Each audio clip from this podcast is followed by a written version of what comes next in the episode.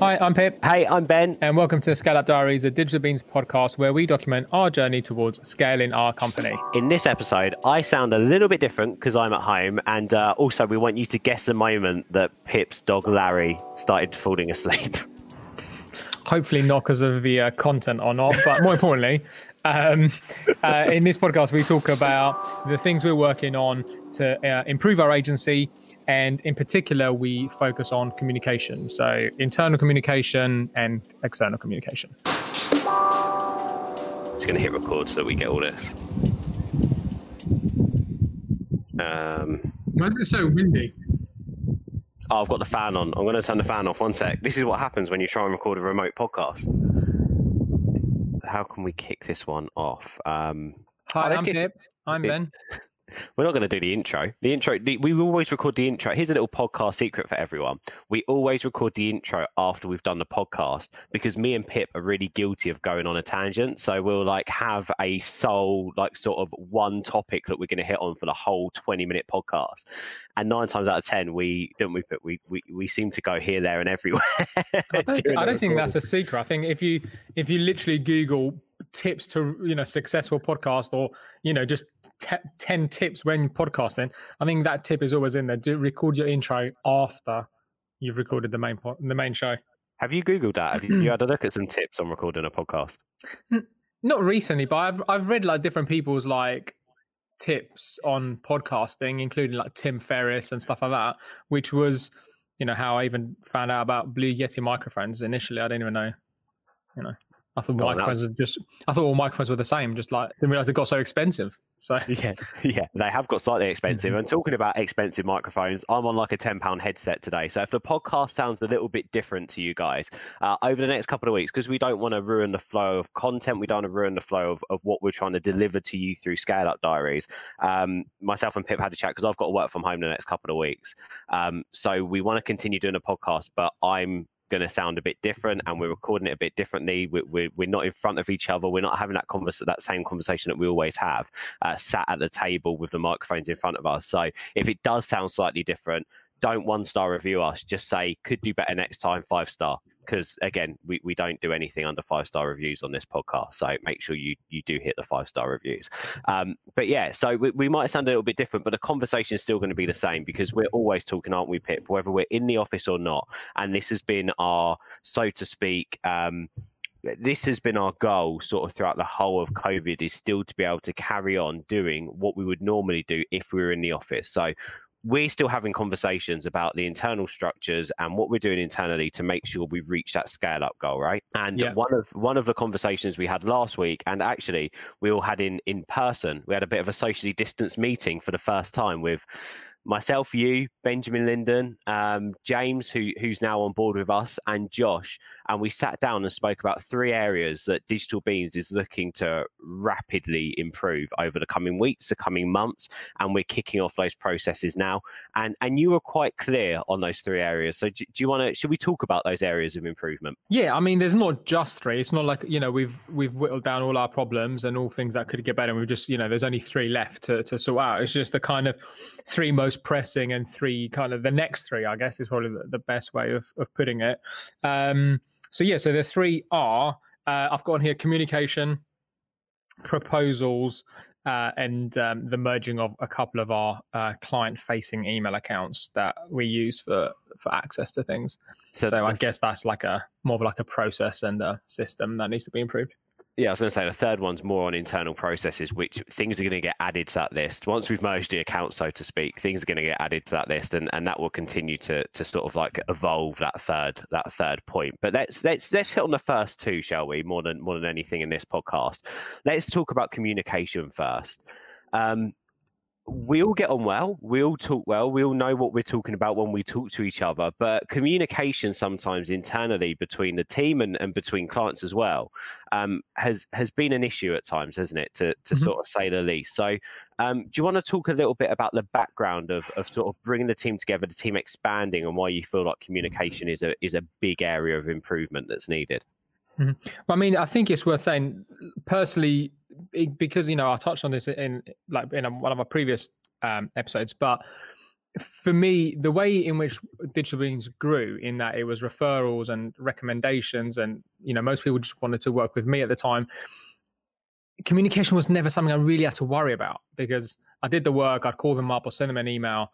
It was it was as close to a one to one as as you could get, um, and therefore because you know they were working with the person they wanted to work with, you know, um, even though communication could definitely have been better, it didn't really matter because you know I'd like to think that the quality and, and what they got out of it was was well worth any kind of issues in or a lack of efficiency in the communication and what could have been smoother or sleeker. That is no longer obviously the case, and you know we are competing against other agencies now, and we are talking to clients that haven't been necessarily recommended to us. They found us more more naturally and and, and organically by themselves. So, and I think communication is like a big thing, isn't it? Because it doesn't matter what service you get. You know, you can go and, um, for for example, I remember a few years ago, pre-children, I'd got I was waiting for a brand new Mercedes E-Class to be delivered to me. Right, so obviously that's Mercedes, lovely car, but there was a delay, and they didn't tell me that, and it was I think it was like three days late, and I was so excited to get on the Wednesday or something. And then it was coming like the Monday after or something. And I was waiting on Wednesday or whatever day it was, and it didn't come. So I had to chase them to find out where the car was. And it just ruins the whole experience. And it, so it doesn't matter, I think, who you are, what the brand is, or whatever. You know, you go to airports. Most people's frustrations is the lack of communication from an airline, or you know, not during COVID necessarily, but more more normal times. It, you know, it's always communication is an issue. You know, if a flight's delayed or they're not getting enough updates on when the flight's going to be and whatever, like communication is is is um causes so much friction, I think, for for people, and you know, understandably so. So for us, it's it has been an area that I would say we we haven't been the best at, and it's something that I definitely want to be addressing and, and continually improving. So that is communication internally. So, for example, from the point of when we're being asked to build a proposal, to communicate that with the right team internally, getting their input. Once we've got that input, to, for it to go back into the proposal, tell the client, and then just keep everyone on the same page throughout the whole process has been an issue. And then, you know, we've even had times before when we've onboarded a client or the client's been has accepted the proposal, and then, you know, uh, truth be told, I've forgotten to kind of onboard them or or or, or tell the team to to take over. So, um, and that isn't you know there's many there's many kind of things that come out of there. Partially is also systems. You know, we didn't have the systems to make that easy and to kind of follow up and, and to kind of make the next step actionable. Um, i.e., you know, client has accepted the proposal. Now do this, uh, which is obviously something that we're we've now also got. So, yeah, communication. I think for me is something that I don't think we could ever get perfect, but I think trying to definitely improve on it as time goes on is, is really important for everyone. I like how you reflected it into like so to speak the, the car delivery and I think we've all been been in that situation where we've due to or we we were meant to have something delivered or something was meant to be done for you by a certain date and it hasn't been pulled through and it hasn't been good communication. That's obviously where a client or someone who you are trusting to do it do something for you should be communicating with you so to speak.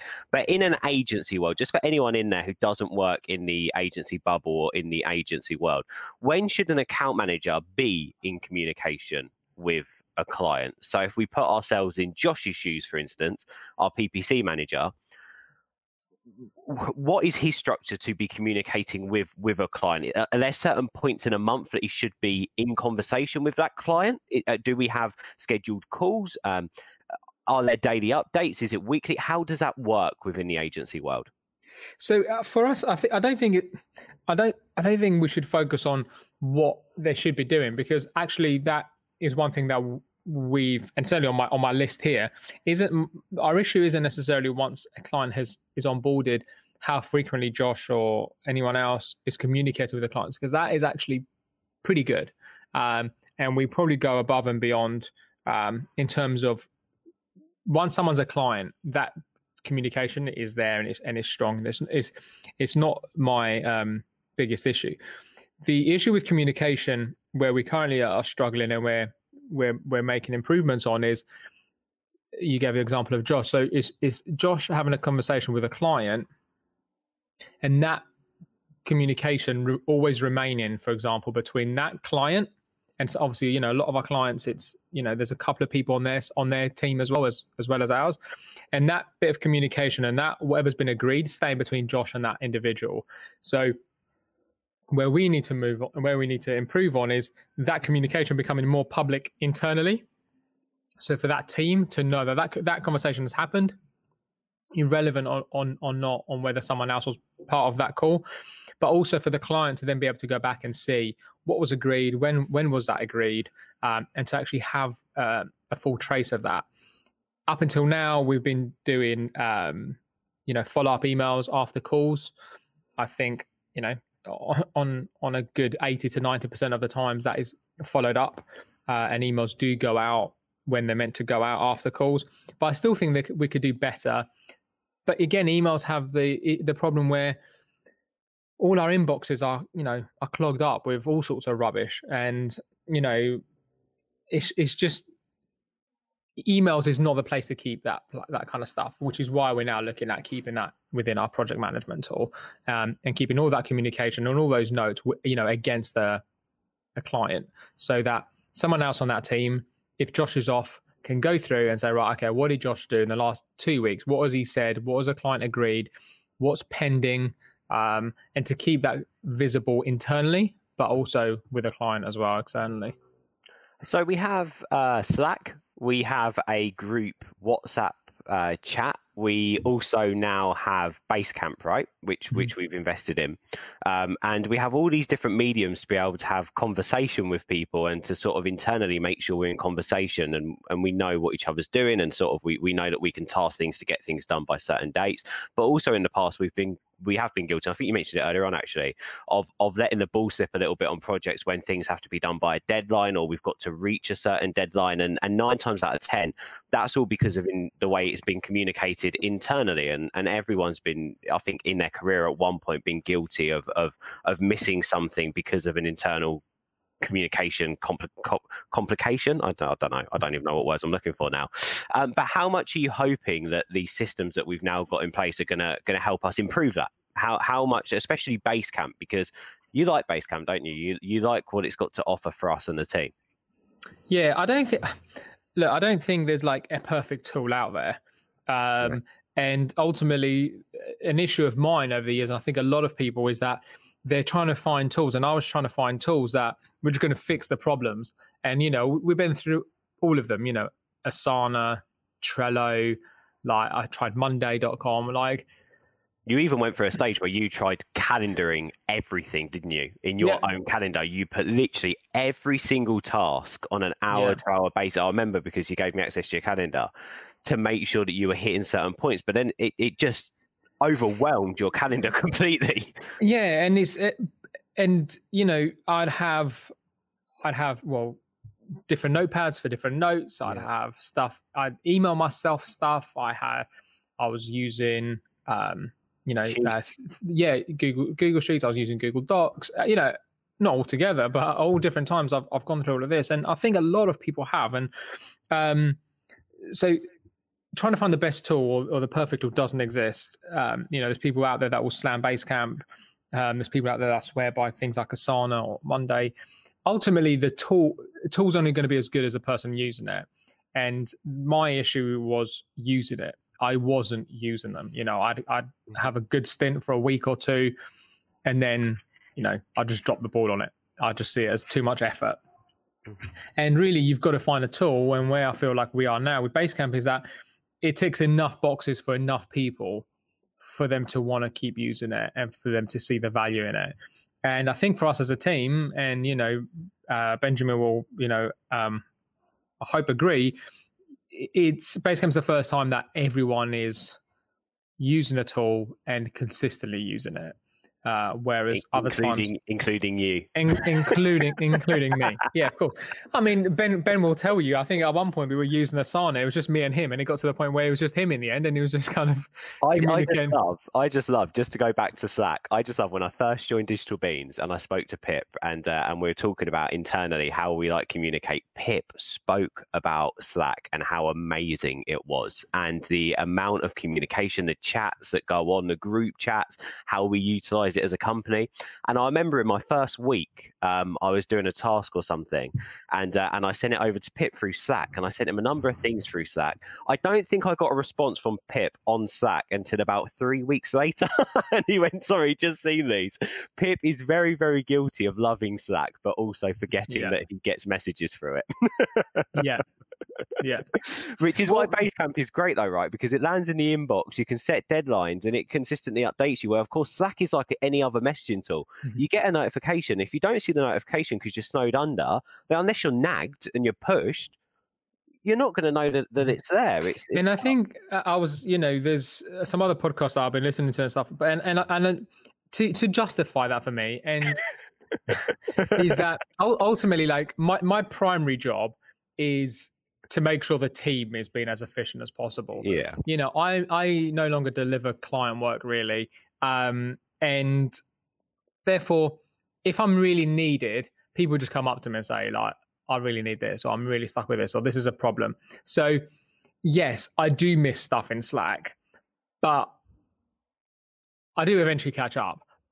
But the the reason we I love do Slack, a whole episode on Pip's on Slack. Slack. Yeah, Pip's yeah. excuses. As someone, Pip, who's got a multiple business head on at all times. Obviously, we've got the Digital Beans team, we've got the Simply Hair team. Um, you know, the teams are, are, more or less the same size now. Really, yeah. yeah. How does communication differ between the two companies? How between the employees and the employer, but also between the whole team? How how is that different? They're different sectors. They're completely different businesses. How is it different? I mean, mass. I mean, hugely different. I mean, um, but the but the businesses are different, so the requirements and the pressures are different, and the expectations are different. So, you know, obviously, we talk to clients. People know on Digital Beans know us, you know, first name basis, and we talk to them multiple times a, a week if sometimes not a day.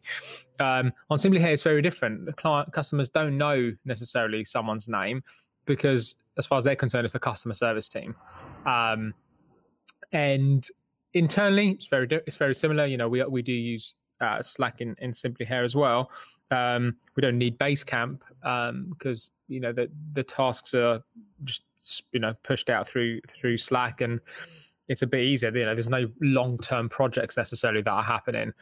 My long term projects in Simply Hair, I manage in in Basecamp, but as a team, they're not really in there. Um, and yeah, client communication is very different. Obviously, in, in, an e-commerce, the communications are you know the key points in that customer's journey: place an order, order's been dispatched, customer service issues, and that kind of stuff. So, email is by far the main channel of communication. Whereas you know we do talk to clients by email, but we definitely don't do any mass emailing, do we? On on digital yeah. beans. So. Yeah it is it is quite different. Um, and never but... have I, as someone who works in business development, been asked to pick up a phone and cold call people. Never have I been asked to sell, a send a sales email to you know old, really old emailing lists or or really old clients. Like that just isn't mm-hmm. our style. Or to, I know some businesses they can go online and buy emailing lists, can't they? And then they'll mm-hmm. cold email people. Like never ever have we. I mean, for, for us and, and this again even on this there's so much more for us to be doing in yeah. fact i just feel like we're just getting started kind of 10 years in of course. but i think especially when a digital marketing agency uses pre-bought lists or does cold calling i just i think a savvy business person on the receiving end of that communication would be like if you were good at your job mm-hmm. i will find you through your skills and the effort you put in. You don't need to send me some sort of spam email. You don't sh- shouldn't need to do a cold call. And you know, it just it just you're trying to tell them that they should use digital marketing and that's where they should invest their time. I don't care how effective necessarily cold calling is or not, whatever. Um, but that's just not how I'm going to promote my business. Like I'm not going to promote my skills because I'm trying to convince them to use digital marketing. So if if I if if cold calling is that good and I'm going to use it, then they should be using it as well. Hmm. Yeah. You know, Yeah. you need to stand behind what you're trying to sell, I think. And I've always thought that actually, you know, as someone who who deals with clients and new clients, to talk about a product or to talk about a service, there also has to be a level of education. If you're mm-hmm. cold selling something to someone, you're not educating, you're not having a personal or private mm-hmm. conversation with them. Mm-hmm. And a personal and private conversation to try and help someone goes a lot further than turning around going, "Hey, fancy buying something from Digital Beans? Well, we've got a top class digital marketing team that can get you results." Like it's just like uh, to me, it's so impersonal. And and again, that's not the personality driven team that we that it doesn't represent us in the personality driven way that we push ourselves as. I think I. I think if you're going to be using something like a sales team for that and to reach out, you know, cold calling and, and that kind of stuff, and and even not cold, you know, someone fills out a, a form on your website, um, and then you know you offload that to kind of a, a cold calling kind of telesales team. It just doesn't um, it doesn't sit right. You know, obviously, as an agency, we're trying to help small medium businesses level up and reach their ambitions right Mhm. we've only got so much capacity because we sell our time and every agency every certainly good agency that's what they also do you can't it's not a um it's not something that you can do on mass like even if you've got 50 people in your agency or 100 your time is still limited so for you to then be trying to fill up your pipeline through cold calling you're not building up a relationship. You know, I've got we've still got a client who was my first retainer client, like 10 years in, like Mhm. without fail.